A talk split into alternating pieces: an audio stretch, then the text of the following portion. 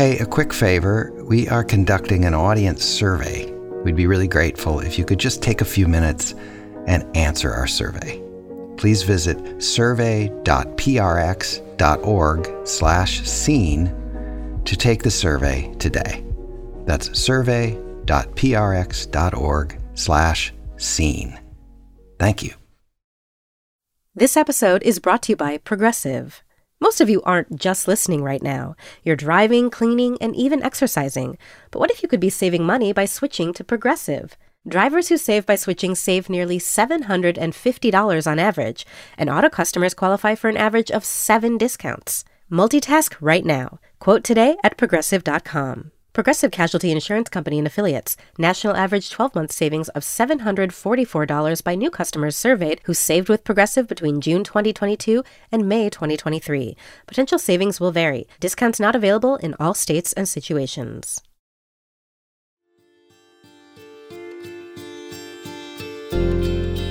Season 5 is made possible in part by listeners who supported our show and by a grant from the International Women's Media Foundation.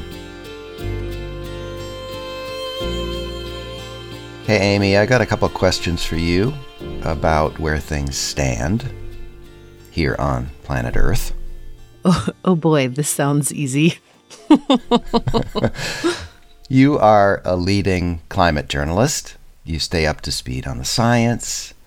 You follow the chorus of analysts and observers who size up that science and debate what it means. So, question number one uh, How screwed are we? Is it too late? Just time to resign ourselves to ecological collapse and therefore the end of civilization as we know it? No, no, no, no, nope, no. so, in other words, it sounds like what you're telling me is no. yeah, that's right. I, I think we really need to embrace sort of a happy medium, or, or maybe not so much happy as gritty between what climate Twitter has deemed the doomers and the folks peddling hopium. Mm. So, for a really long time, the climate movement, including climate scientists, did actually a pretty bad job of just being real with people about how dire the situation was and is. I remember actually a few years ago when David Wallace Wells wrote the magazine piece that became his book, The Uninhabitable Earth. A lot of folks in climate world went kind of nuts about how he was going to send folks into a panicked paralysis. He was giving them this worst case scenario and it was going to end any kind of will to live or do anything at all about climate. Mm. And what that book presents really is the worst case scenario warming of three or four or five or more degrees Celsius that would trigger wide scale ecosystem collapse. What most scientists seem to be saying now is that we're on track for about two and a half degrees of warming. Right, which is really not great. Uh, we've already lost species and we will lose more. Part of the reason that scientists kind of had this 1.5 degree goal for so long was to stop some of that ecosystem collapse and loss. Mm-hmm. We're already seeing an unstable climate and it will get worse. Sea level has already risen, and Miami Beach will absolutely be underwater in about 30 years. So, sugarcoating it for people doesn't really help. And at the same time, encouraging folks to just sort of take their ball and go home, batten down the hatches and wait for collapse. Well, we're not quite there yet. And and frankly, that feels like a really entitled response. And and the response of what I would call a bad ancestor. you know, the doomer camp is uh, is perhaps unsurprisingly overwhelmingly white, male, and rich. Ah, uh, you don't say. But given what you've just said about the changes coming, adaptation is something we do need to do, right? Yeah, for a really long time, there was this sort of debate raging about mitigation or adaptation. Like, we need to either reduce emissions or adapt to a changing climate. And a lot of people saw adaptation as a sort of giving up on emissions reductions. But I, I think that's kind of dumb. You know, we obviously need to do both.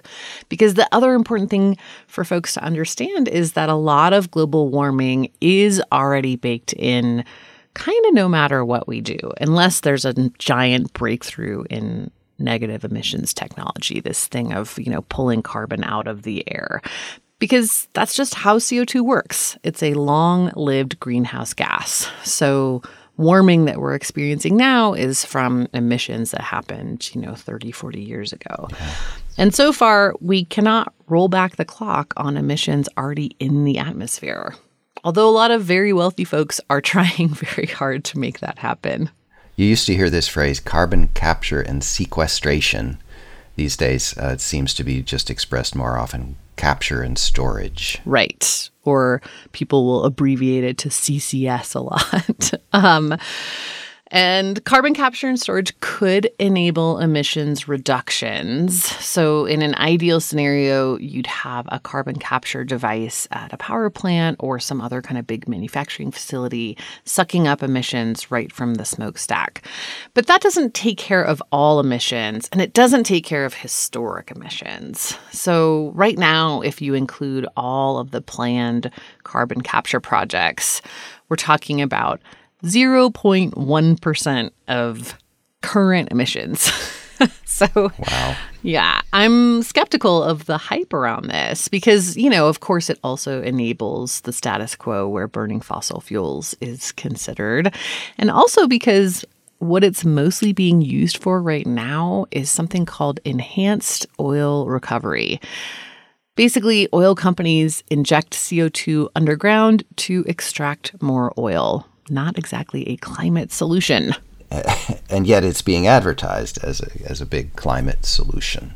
Then there's also what's called negative emissions technology. I mentioned this a few minutes ago. This would actually be able to draw CO2 out of the atmosphere. So that could actually get at some of these historic emissions, CO2 that's just been hanging out for a long time.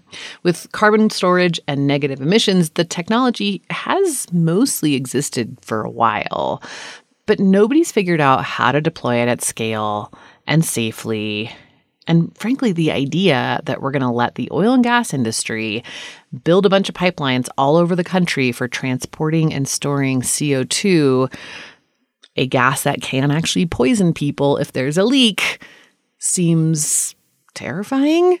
Just a little. But it seems like the headline here is that it's not too late to save a whole lot of what we depend on and love in this world. And maybe a person can dream, just maybe, we could make things better than they are now, better than they've been, if this emergency pushes us to take big, bold action. Imagine we could have a wilder and healthier living planet than we have now. Societies vastly more just and healthy in all kinds of ways than the ones we live in today. And there are actually some ideas and policies being embraced that are a lot less pie in the sky than some sort of giant carbon sucking vacuum. For one thing, a lot of governments, from the local to national level, all over the world, are getting pretty serious about curbing methane emissions. And that's a big deal because, unlike CO2, methane is a super short lived gas. So, if we could get a handle on that, it could reduce temperatures quickly and buy us some time to catch up on decarbonization. We'll get into some more policy stuff in a minute, but first, I want you to hear from one of my favorite climate scientists, Dr. Kate Marvel. She's written really eloquently about how we need courage more than hope. And what I like about her is that she is very realistic about climate change. She doesn't sugarcoat anything, but she's not a pessimist about it. I hang on to something she said to me a few years back. I, I do have no patience whatsoever for inevitability and apocalyptic narratives. Yeah. Um, because I know that if we put a bunch of carbon dioxide in the air, it will get hotter and bad things will happen droughts, floods, stronger hurricanes, forest fires. But I don't know anything about the possible trajectories that human society could take. And because it's human societies that are putting that carbon dioxide and other greenhouse gases into the atmosphere, there are so many different ways in which that society could evolve. Mm-hmm. And some of them are societies that I really want to live in. And some of them are societies that are a nightmare to me. Yeah. And so I think focusing on creating the kind of society that I want to live in is is really important right now. We'll have a lot more to say about creating a society we want to live in in this episode and the next one. But for now, here's my other question, Amy. If we don't act, or don't pivot hard enough and fast enough, what is in store for us? Well, when it comes to climate impacts, there really is no we. Some parts of the world will experience much worse consequences than others much sooner. Our international collaborators this season have made that really clear. Yeah. Temperatures increase at different speeds everywhere, and those temperature increases have different effects in different parts of the world. So, in many regions, for example, we've already surpassed that 1.5 degree of warming that scientists and activists have targeted as a limit not to exceed. But in broad strokes, at 1.5 degrees Celsius warming, which we're almost certain to hit globally at this point, about 14% of Earth's population will be exposed to severe heat waves at least once every five years. At 2 degrees warming, that proportion jumps to 37%. And the deadly heat waves India and Pakistan saw in 2015 could become annual occurrences. At 2 to 3 degrees of warming, we'll also see widespread drought and water scarcity, with people in river basins, particularly in the Middle and Near East, especially vulnerable. To show you how much difference just a half a degree can make, NASA estimates that limiting warming to 1.5 degrees Celsius would protect 184 to 270 million people from water scarcity. That's a lot of people. And then, of course, some people will have the opposite problem too much water. 100 year floods could become annual occurrences. Entire coastal communities and island nations would disappear, and extreme weather disasters will become the norm. Yeah, our episodes from Bangladesh, Nigeria, and Indonesia offered a glimpse of that world today. And we've already wasted so much time half a century or more since scientists first started sounding the alarm about this. Now, incremental change, so called moderation, is just not an option. The time for that passed us by in the 1980s and 90s. So, this is what scientists and activists are shouting more urgently than ever. It's a genuine emergency now, and we have to act accordingly.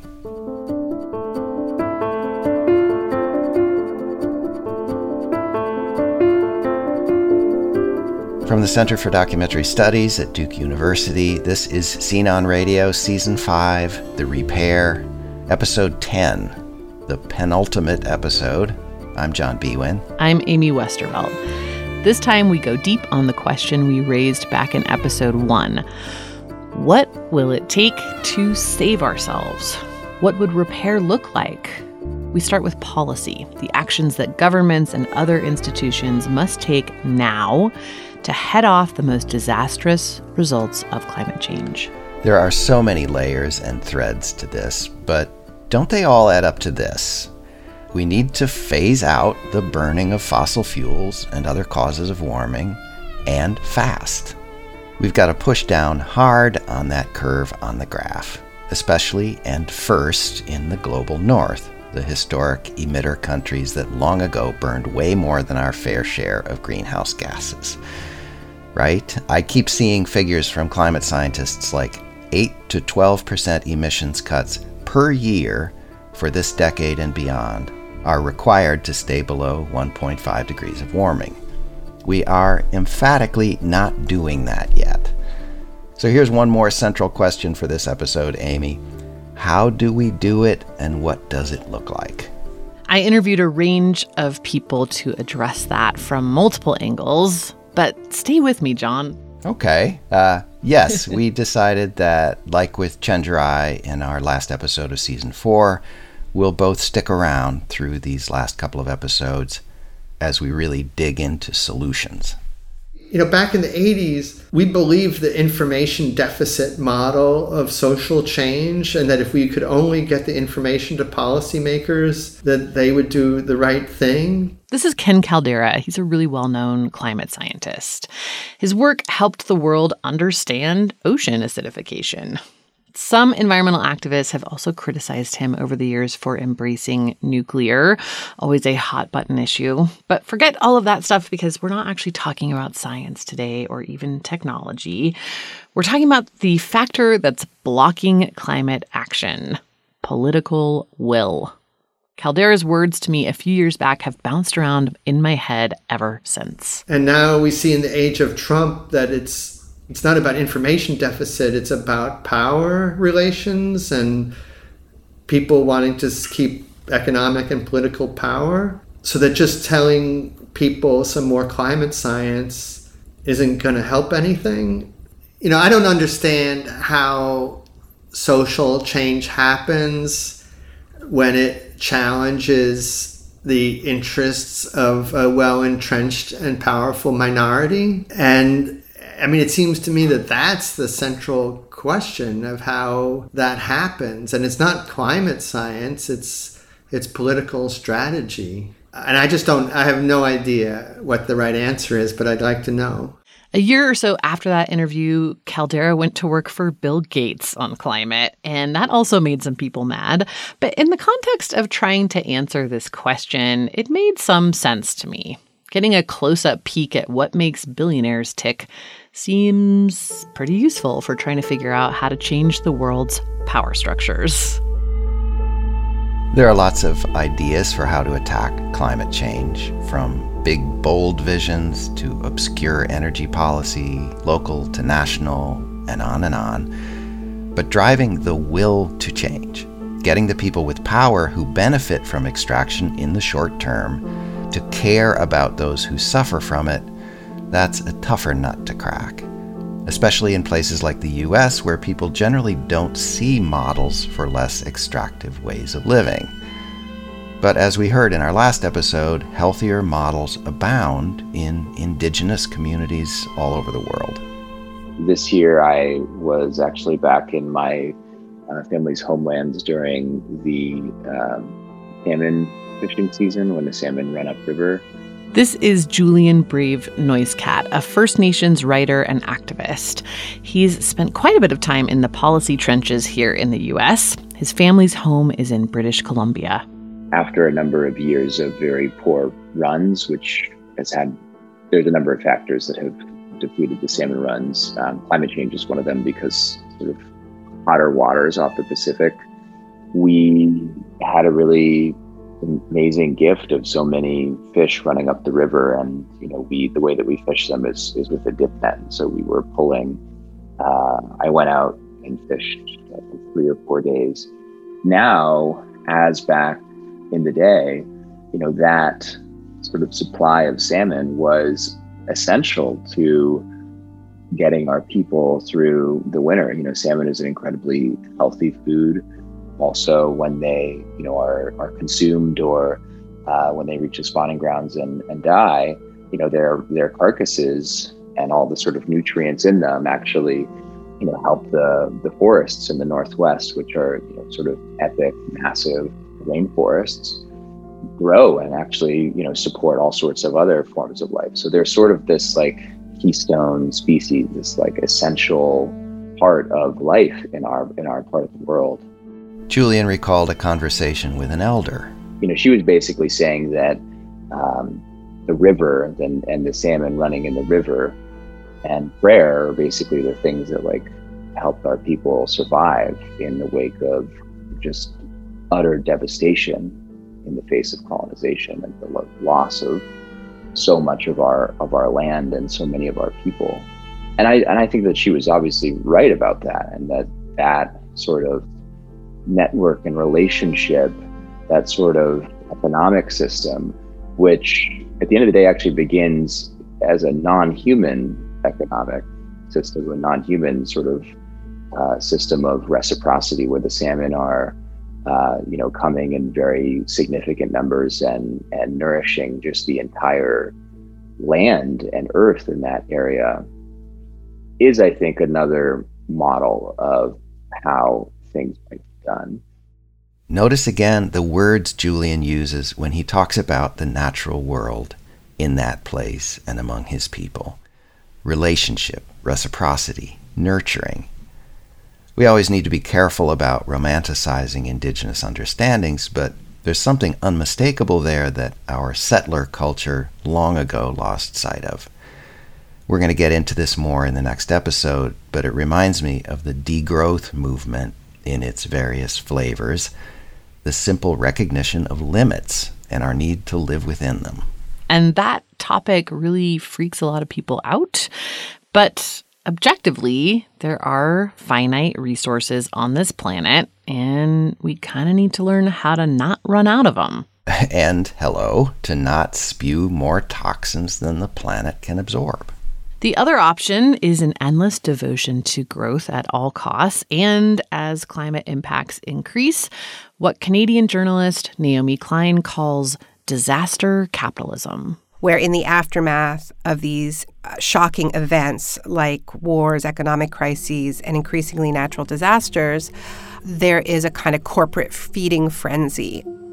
That was certainly the case in New Orleans after Katrina. So I went there because Halliburton was there and, and, and Blackwater was there and Bechtel was there and the charter school movement was there and all of these private real estate developers were there and it was just like this insane feeding frenzy before the water had even you know drained from the streets there was this talk of how they were going to turn New Orleans into this laboratory for a privatized, frankly, racially cleansed city. And so that's what I was focusing on. But when I was there, I definitely had this feeling that I was looking at our collective future if we stay on the road we're on that it that we would be facing a future with more of these kinds of climate shocks intersecting with a weak and neglected public sphere, overlaid with systems of white supremacy, and then disaster capitalists swooping in with plans to make it all more unequal.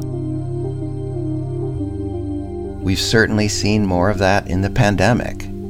The thing about rethinking our economic system and maybe embracing more of a degrowth approach is that contrary to what critics of that idea suggest, it does not necessarily mean leaving a bunch of the world behind or reverting to some primitive way of life.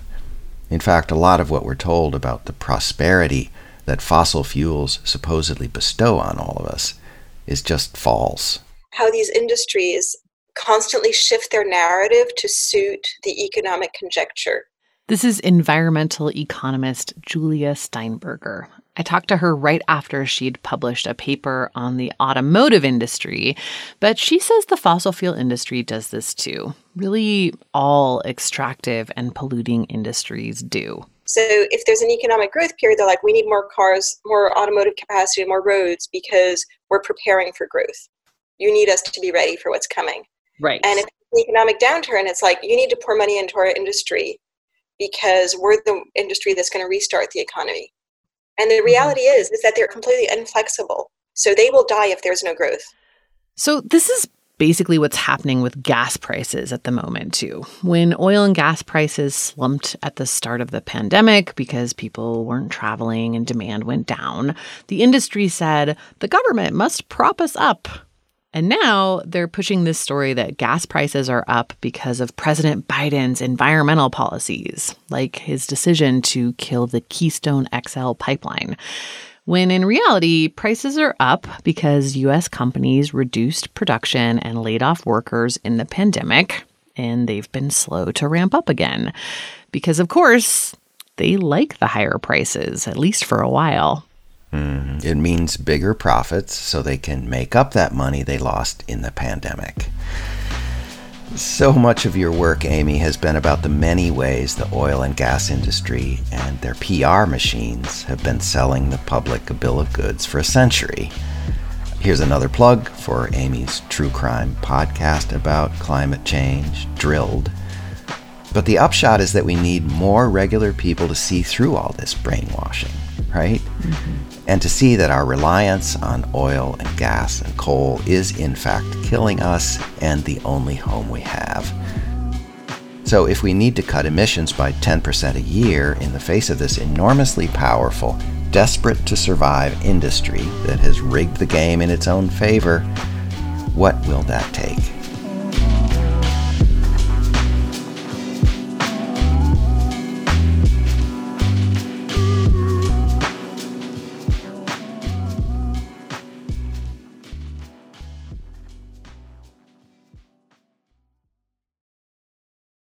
What will it take to cut greenhouse gas emissions as fast as we need to cut them? It'll take some of everything, including a lot less consumption, especially of things like meat and dairy, the production of which is a huge source of methane and other emissions. Those industries are also a leading cause of deforestation, including in the Amazon, as people clear land to raise more cattle for meat and leather, right? That's right. And it's a disaster. When it comes to fossil fuels, which of course is a core problem, a lot of progressives have started to call for nationalizing the oil industry. Here's journalist Kate Aronoff explaining what that means and why it might be a good idea. Something I've argued for is that the left should have, you know, its own kind of response to this moment um, and be proposing a, a kind of state intervention um, into the fossil fuel industry, uh, which sort of protects workers, uh, looks to you know make sure that it's not just CEOs who are getting kind of bailed out in this situation, and ultimately to wind down production at the levels we know are necessary to deal with the climate crisis. So just to give some sort of basic context for for nationalization, which I think can sound almost like this really big sort of maximalist demand, is just to say that you know insofar as state involvement in oil is is very matter of course, um, both in the U.S. and around the world, nationalization also has sort of a rich history in the United States, and and particularly for sort of navigating out of moments of crises. So um, during World War II, uh, about a quarter of all manufacturing in the United States was nationalized. More recently, uh, the Bush administration nationalized airport security uh, just after 9-11 and that created you know what, what we now know as tsa and even you know the sort of bailouts we're, we're accustomed to seeing of things like general motors after the last crash and you know any number of the bailouts now um, are a kind of nationalization in which the us government just gives up its power um, and equity stake to, to you know have a say over how how companies are run and economist Julia Steinberger again on the industry's reliance on subsidies, which kind of makes it already very dependent on the government. They're not the main industries, they're the main predator, they're the main extractor. So they're the main bloodsucker on the society, you know? And they'll just say whatever it is, like they'll cover up the reality, but the reality is, the underlying reality is, they want more subsidies all the time. That is a pretty easy policy change isn't it? I mean, just stop giving subsidies to the fossil fuel industry. Didn't Biden promise to do that during his campaign? Yeah, I mean, it kind of seems like step one to transition, right? Like maybe stop propping up the fossil fuel mm-hmm. industry. and yes, Biden did promise that in his campaign. Now, of course, the American Petroleum Institute would tell you that they don't get any subsidies at all. But the International Monetary Fund estimates that globally, fossil fuel subsidies in 2020 were $5.9 trillion. Oh, and that's from the IMF, not some lefty tree hugging organization. So, what has the Biden administration done about fossil fuel subsidies? So far, really nothing. There, there was some hope that you know, subsidies could make their way into budget reconciliation. That's this haggling that Congress is going through about the Build Back Better Act. But more than 50 other countries have reformed their subsidies since 2015. And while Biden hasn't necessarily delivered on his promise to be the climate president, he has scored some wins. Shutting down the Keystone XL pipeline was a really big one. So is installing Deb Haaland, a member of the Laguna Pueblo, as the first native Secretary of the Interior. Julian Noisecat actually spent a lot of time pushing for her confirmation that campaign for her representation in the cabinet and at the Interior Department, which manages about a fifth of the nation's landmass and lots of its natural resources, and also its relationship to uh, the 570 plus federally recognized American Indian Alaska Native tribes across the country. In my mind, the reason to make the make the case for her wasn't just that you know that kind of representation was historic and and overdue, uh, but also that you know by returning the management of this massive bureaucracy and its lands to a native woman who actually went to Standing Rock and cooked green chili stew and tortillas for the water protectors, that we would be moving in the direction of, you know, indigenous peoples, you know, could potentially be empowered as sort of those first stewards of the land through more formal policy measures. Under Secretary Haaland, the department has reinstated Bears Ears in Utah. That's a sacred site for several tribes in the region to national monument status. President Trump had revoked that status, opening the area up to mining. The federal government is also working on a plan to co manage Tongass National Forest with tribes in southeast Alaska. And like Julian said, Secretary Haaland is already making steps toward improving the country's land policies and its relationships with sovereign tribal governments. Some of those steps aren't super noticeable if you don't know where to look. That's true of some other policy wins too, says Leah Stokes, a UC Santa Barbara professor. She helped write what was supposed to be the most ambitious climate component of Biden's Build Back Better plan, the Clean Electricity Performance Program. It would have required utilities to speed up their transition away from fossil fuels and offered incentives for those making big strides and penalties for those falling behind. West Virginia coal baron and U.S. Senator Joe Manchin insisted that lawmakers cut that program from the bill before he'd even consider it. You know, when we lost the Clean Electricity Performance Program, that was a huge loss. Really, personally, for me too, because I had put so much of my time and energy into it. But the one thing that we did is by taking all the heat, by being so much the center of the package from the climate investments, we distracted from some of the changes in other parts of the bill, like the clean uh, electricity tax credits. And the package that we have here is really transformative and it goes for like 10 years. That's something that we could have never done, I don't think, if we didn't sort of have the sacrificial lamb of the Clean Electricity Performance Program. If uh, some of our enemies had more time to focus on attacking things, they probably would have gone after these tax credits. And so. So she's calling these tax credits a big win. But that sounds like the kind of development that climate activists might dismiss as small potatoes. It's true, yeah. Um, so I asked Stokes to unpack this because it's one of those wonky policy details that actually matters a lot. In all of the justified criticism of oil and gas companies, we sometimes lose sight of the role that utilities have played in delaying the energy transition. And a lot of that obstruction over the years has had a lot to do with the way tax credits for clean energy work. Yeah, it's very in the weeds, right? Like I wrote a whole book about electric utilities and why they were anti wind and solar and fighting all these bills. And I didn't even really understand this dynamic until I was working on this federal bill and I started to understand why utilities have been fighting wind and solar and proposing gas. It's partially because the incentives are wrong. The biggest problem is that a government tax credit only works if a utility owes the government taxes. But a lot of local utility companies run by city governments or rural co ops, and even a lot of for profit utilities, don't actually pay much or anything in federal taxes. So a tax credit to produce more wind and solar energy just doesn't really offer them anything. There's no refund on taxes you don't pay. Leah says that's why private for profit companies have built most of the wind and solar projects in the US so far, because they can use those tax credits more easily.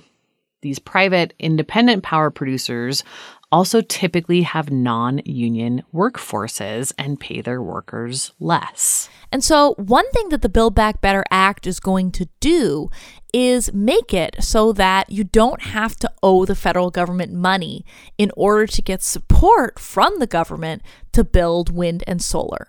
That's because the tax credits will be turned into direct pay mechanisms. It's basically like saying they're a grant rather than a tax credit.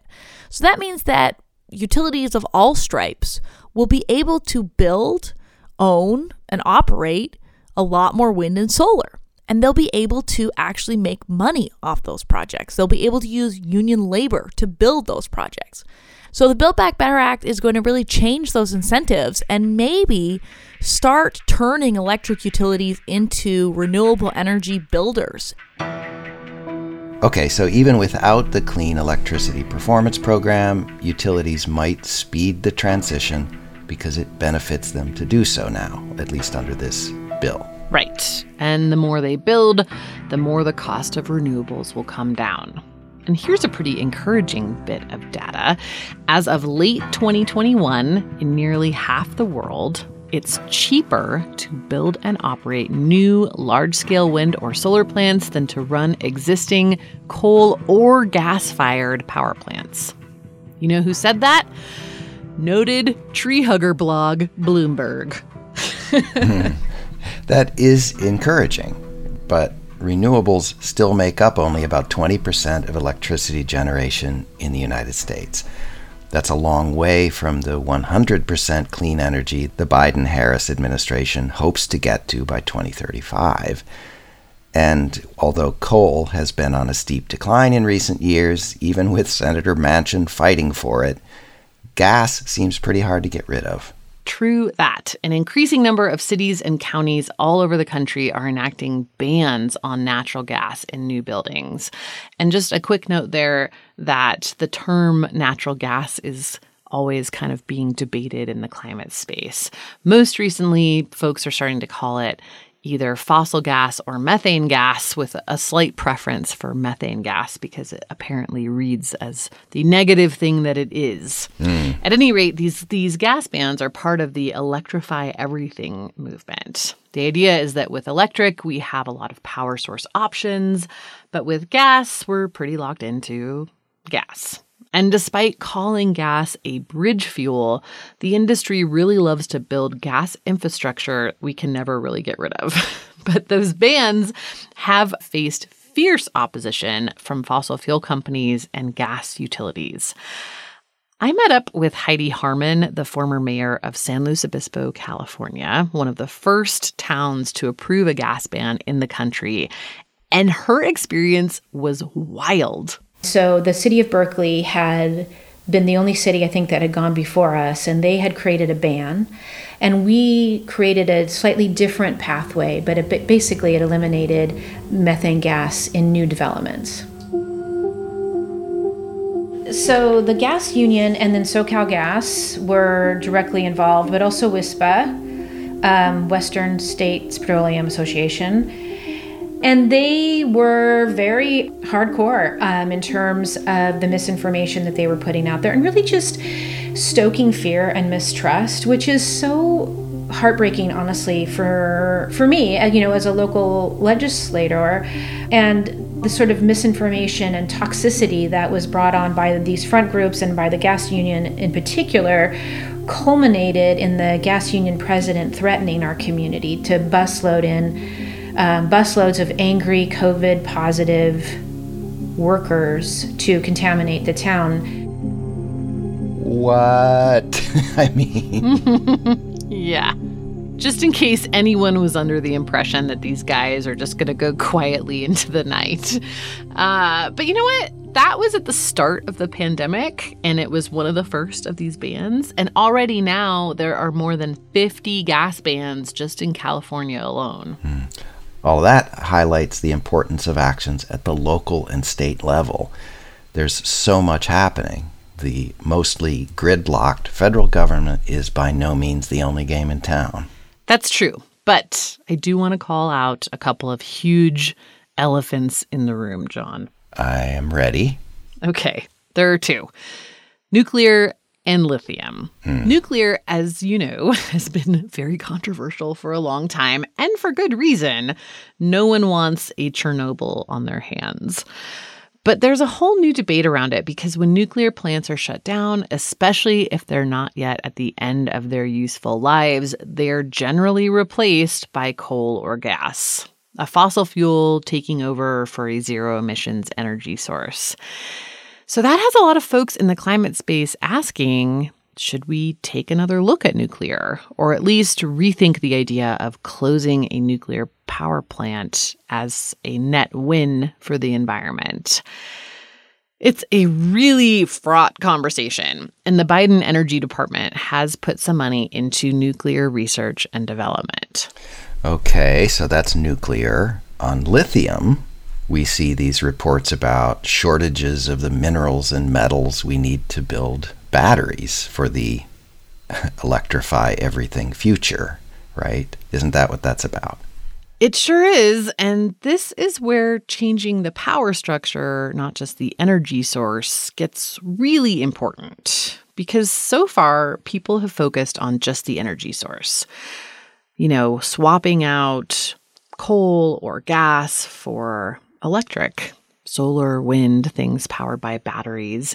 But if we don't change anything else, then we're going to apply the same extractive colonial approach to the renewable energy industry as we did to the fossil fuel industry. Mm. And unfortunately, we're kind of already seeing that happening. This is almost too on the nose, but I happened to be at a Line 3 resistance camp in Minnesota in November reporting a story, and folks there were packing up to head to their next fight a lithium mine on indigenous land in Nevada tied to the renewable energy space. Hmm. This is where we really need sweeping policy change that would curb extractive behavior, or at least not incentivize it. But even in its most ambitious versions, uh, the Build Back Better Act was never going to be the Green New Deal, was it, Amy? Now everybody's crossing all their fingers and toes that even this weaker version can pass. Yep. As we're recording this in December 2021, the Build Back Better Act has passed the House but faces the much bigger challenge of getting through the Senate.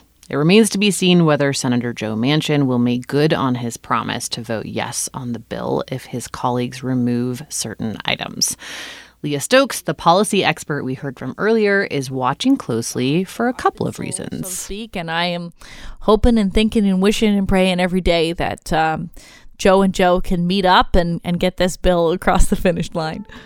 Yeah, some people ask me when am I going to take my maternity leave, and I say when Senator Manchin lets me. In August 2021, amidst all of this political wrangling, Stokes gave birth to twins. It always seems to be one step forward, two steps back, or to be more positive about it, two steps forward, one and a half back. Incremental change that might have been up to the challenge 30 years ago, but isn't now. Exactly. And that's why a lot of people are looking instead to the courts. So, we talked last episode about rights of nature cases, but there are some two dozen climate liability cases in the United States right now, too. Plus, half a dozen fraud cases against oil companies for misleading the public on climate. People seem to be filing more of these all the time. Tamara Toles O'Laughlin, she's an attorney, activist, and CEO and president of the Environmental Grantmakers Association. She says the judiciary has often pushed policy farther than the government wants to go. So it feels like there are amongst those different buckets cases where uh, we are focusing on what's already been lost what it will cost to fix what's uh, just to keep the status quo which isn't good enough for most folks Some of these cases target the government, some the oil and gas companies, some allege fraud, others make liability claims, but all the goals are clear accountability and new paths forward. O'Laughlin focuses a broad intersectional lens on climate that she would like to surface more in policy debates. The Green New Deal pushed that idea mainstream in a big way. In 2019, Representative Alexandria Ocasio Cortez and Senator Ed Markey released a 14 page resolution that created a framework for what they called the Green New Deal. And what this resolution is, is doing is saying this is our first step. Our first step is to define the problem and define the scope of the solution. And so we're here to say that small, incremental policy solutions are not enough. There is no justice and there is no combating climate change without addressing what has happened to indigenous communities. That means that there is no fixing our economy without addressing the racial wealth gap. That means that we are not going to transition to renewable energies without also transitioning frontline communities and coal communities into economic opportunity as well. That is what this is about. It is comprehensive, it is thoughtful, it is compassionate, and it is extremely economically strategic as well. Contrary to popular belief, the Green New Deal is not a defined set of policies. It is not a bill. It's a vision and a framework for pulling climate into every realm of federal action. When it was first announced, extreme reactions followed on the right and the establishment left. All right, Congresswoman Alexandria Ocasio Cortez says her Green New Deal will save the planet. In exchange, we just give up cars and airplanes and rebuild every structure in the United States. It would be basically the end of civilization if 85% of the world's and also 85% of the U.S.'s energy in the form of coal, oil, and natural gas were phased out over the next 10 years. Are you offended that um, Speaker Pelosi called this the green dream? No, I think it is a green dream. A lot of them seem to think addressing inequality was some kind of a distraction from climate solutions rather than central to any effective solution. But when you hear Rhiana Gunn Wright, an architect of the Green New Deal, explain it, that idea just seems ridiculous. Here she is breaking it down on Democracy Now! People like to say climate change will kill us all, but the truth is climate change will kill some people first.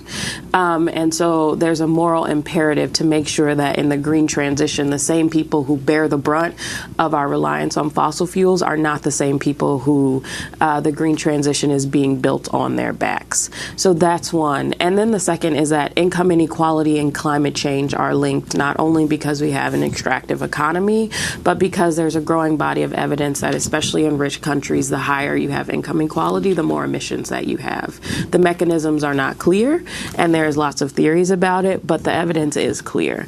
And so, if you're going to tackle climate change and tackle it in a way that's sustainable, you have to be talking about inequity. You have to be talking about racial equity as well, because those are drivers, right? Um, and the ways that we think about addressing that is making sure that the policies are cross cutting. More recently, an increasing number of people, Tamara Toles O'Laughlin included, have been talking about reparations and defunding the police in the context of equitable climate policy, too. And when O'Laughlin talks about climate reparations, she doesn't limit her vision to the international level. She considers the U.S. too. We're going to talk more next time about the relationship between climate action and reparations for slavery. But Tamara O'Laughlin points to the sacrifice zones this country has long maintained. The fact that a region in this country goes by the name Cancer Alley, that power brokers have decided it's acceptable to pollute the air and water of some people and not others these things form a parallel because the system of colonialism created alternate laws, alternate systems of liability, and then totally obscured the fact that people's labor should be paid in means that they agree to. And so that basic tenet of a contract was totally violated. And in fact, it's even worse because the future has been compromised. People's present health is destroyed. Their future chances of, of ever achieving health have been destroyed. And their right to work the land, uh, drink clean water, or have fresh air and not be subject to death at a earlier age. All of that has been exchanged in a bargain for some services none of these people said they wanted. And so the places where a global loss and damage conversation like saying cop would come up and a US based discussion around reparations and climate reparations is that they're both the subject of what happens when unchecked colonialism uh, cannibalizes the very thing it needs to survive. And those folks are demanding restitution. So they're care and repair. All of this overlaps with the movement to defund the police. It's another policy area where even liberals can resist, at least at first, seeing the connection between climate change and something like prisons. O'Laughlin lays it out in terms so simple it's hard to separate them. If we're going to take on a carceral state, it has to involve an environmental lens because they both come from the same flaw in logic, which is that some people can die so other people have stuff.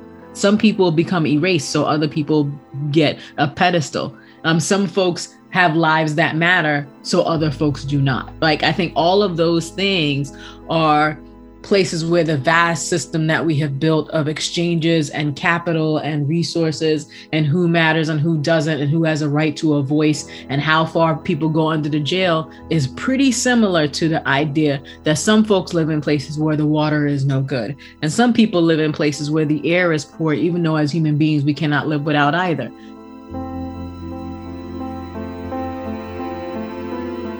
listen to the echoes from our early episodes, right, Amy? Our culture of domination in its many forms. The white patriarchal West and its thingification of so many people and of the non human natural world. And on climate, criminal justice, and every other social justice issue, another debate is growing louder. Is it even possible to generate change from within this system? Or do we need to tear it down and start over? How do you make these changes happen in a society, talking about the U.S. here, that is far from truly functioning as a democracy? And a country in which our very partial, badly hobbled democratic institutions are under systematic attack and might be gone in a few years, the way things are going. But even with all these barriers to change, when you talk about tearing down the system, speaking for myself, some kind of armed revolution doesn't look very uh, appealing either. Yeah, agreed. Listen, I'm a middle aged mom, and I would very much like to pass on any violent revolution or second civil wars that some people seem to be pining for. Yeah. So I saw Max Berger, who's a longtime political campaigner and grassroots organizer, tweeting about this in ways that didn't instantly terrify me. And I wanted to ask him to talk to me about it some more. So Berger's a really interesting person because throughout his career, he's moved between working from inside the system and agitating to replace it. He campaigned for Howard Dean back in the early 2000s, but he also helped organize the Occupy Wall Street movement. He worked on Elizabeth Warren's presidential campaign, but also co founded Momentum, the activism incubator that birthed the Sunrise Movement. With that caveat that I'm I'm still early and trying to figure out how to talk about and think about this stuff. Max wanted to be clear that he doesn't have a fully baked vision yet of what's next, after acknowledging that there might just be no fixing this system. But it is something that he's starting to think through. If you just were to step back and look at the US as a country, it would be very clear, you know, the current constitutional arrangement is not long for this world. You, you know, you have a significant subset of the population, particularly the white population, although not only, that is really terrified about the transition away from a white majority population to a multiracial majority and uh, that's happening in the context of you know world historic inequality right? So you, you really do have the conditions for ethno-nationalist authoritarian politics. Call it fascist call it ethno-nationalist authoritarian call it white supremacist a politics in which there is a significant number of people that are willing to use violence uh, and and do not really subscribe to the beliefs that are required of participating in a democracy because they're afraid of losing power within that democracy to other ethnic groups. Um, that's the kind of beginning of my analysis here. He went on to say that those reactionaries committed to preserving a white supremacist America are not nearly a majority of the country, but they have taken over the Republican Party in the Trump era and thus maintained and increased their power. That will surprise no one listening to this show. Uh, two seasons of Scene on Radio, the Seeing White series, and The Land That Never Has Been Yet have documented this and put it in historical context. Both seasons, and for that matter, our season on patriarchy, season three, I dare say, are pretty good precursors to this season that help explain the political moment we're living through. Berger notes that the Electoral College, in addition to making it possible for the winner of the popular vote to lose the election, effectively allows 25 to 40% of the population to govern because of the United States two party system. We're not going to see the multiracial majority have an opportunity to turn its will into law in the next 10 to 15 years. And I think the amount of tension that that will generate will break the political system uh, I, I, cannot imagine a situation in which the multiracial majority takes that lying down. And I also don't think that the um, white nationalist plurality is going to become less vociferous in their opposition to multiracial democracy. Our political system is basically designed as poorly as possible to manage that kind of a demographic transition because the two party system collapses all divisions in society into a zero sum, all or nothing competitive existential conflict. And when that gets racialized or ethnicized, it can become dangerous very quickly. The country is bitterly polarized, and the structure of the US government has what political scientists call a profusion of veto points meaning it's just unbelievably difficult for a bill to become a law. That only adds to the tension. The example I always use is is gun control, and um, after name a massacre, people always ask if this stuff is 85% approval rating, why can't it pass? Uh, and the truth of the matter is that very little can pass. Very, very few laws make it through the uh, our system. And there's a there's a stat that the United States is the only system that has a separately elected executive branch um, that has not at some point collapsed into dictatorship. Because in presidential systems, systems with a separate, uh, separately elected uh, executive, what happens is there's a conflict between the president and the Congress. There's some external crisis that requires action, and the Congress is incapable of or unwilling to respond, and then the executive takes the authority to do so without the approval of the legislature. And once that is broken, it's very hard to take back. Um, and I think some version of that is more or less inevitable in the next five years. The way I say it is like, look, we're going to get a new political system. The question is, does it happen before authoritarianism and civil war or after? and I would love for it to be before. you know, as an American, I would love to not have to experience those things.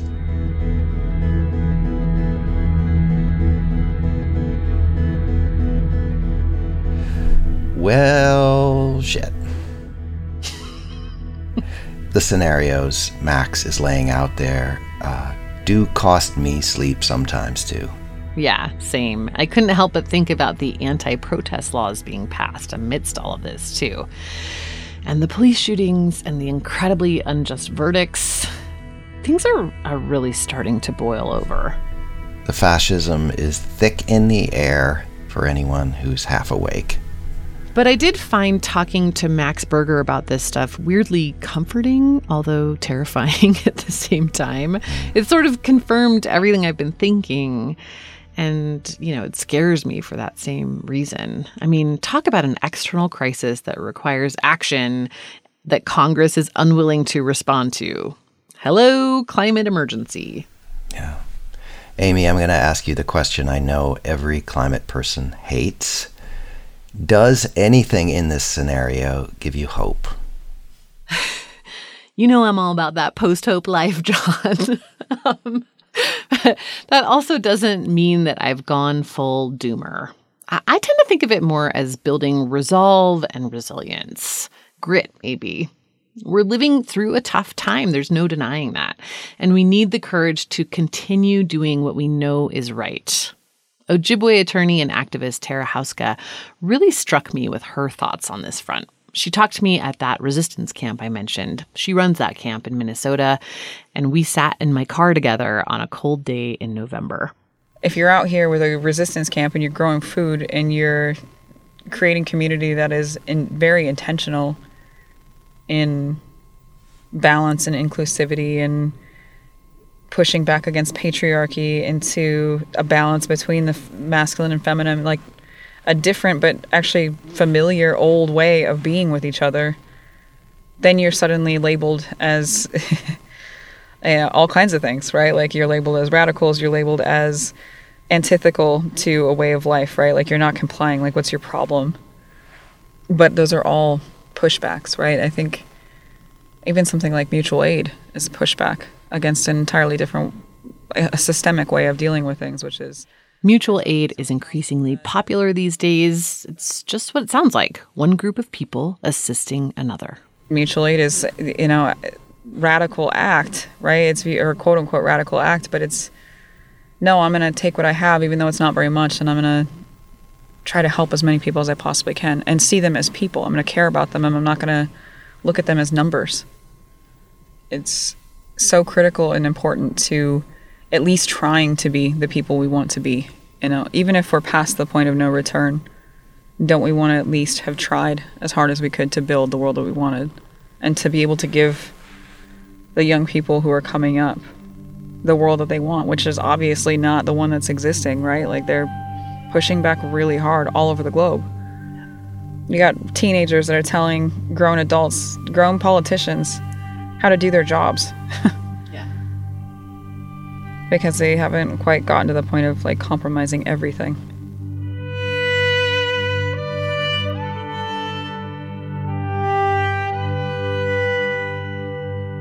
You know, Amy, where Tara ends up there feels like a very nice segue to where we're going in the next episode, our final episode of this series, and that is looking at a change in culture. Right, because all the progressive policy in the world can't really happen unless people get behind it. And that can't happen without the large scale social shift that Ken Caldeira was talking about at the start of this episode. So you're going to take us on that journey next time, right, John? Something like that, yes. Um, and it's a tall order. But yeah, next time, how do you take on a capitalist, white supremacist, patriarchal, ecologically suicidal society and build a different world? How do we imagine our way to real, lasting repair? Our script editor for season 5 is Cheryl Devall. Music in this episode by Lili Haydn, Kim Carroll, Chris Westlake, Leslie Barber, Cora Mirren, Goodnight Lucas and Maytar. Music consulting by Joe Augustine of Narrative Music. We post transcripts on our website, sceneonradio.org. Follow us on Facebook and Twitter at Scene on Radio. Amy is on Twitter at Amy Westervelt. The show is distributed by PRX and comes to you from the Center for Documentary Studies at Duke University.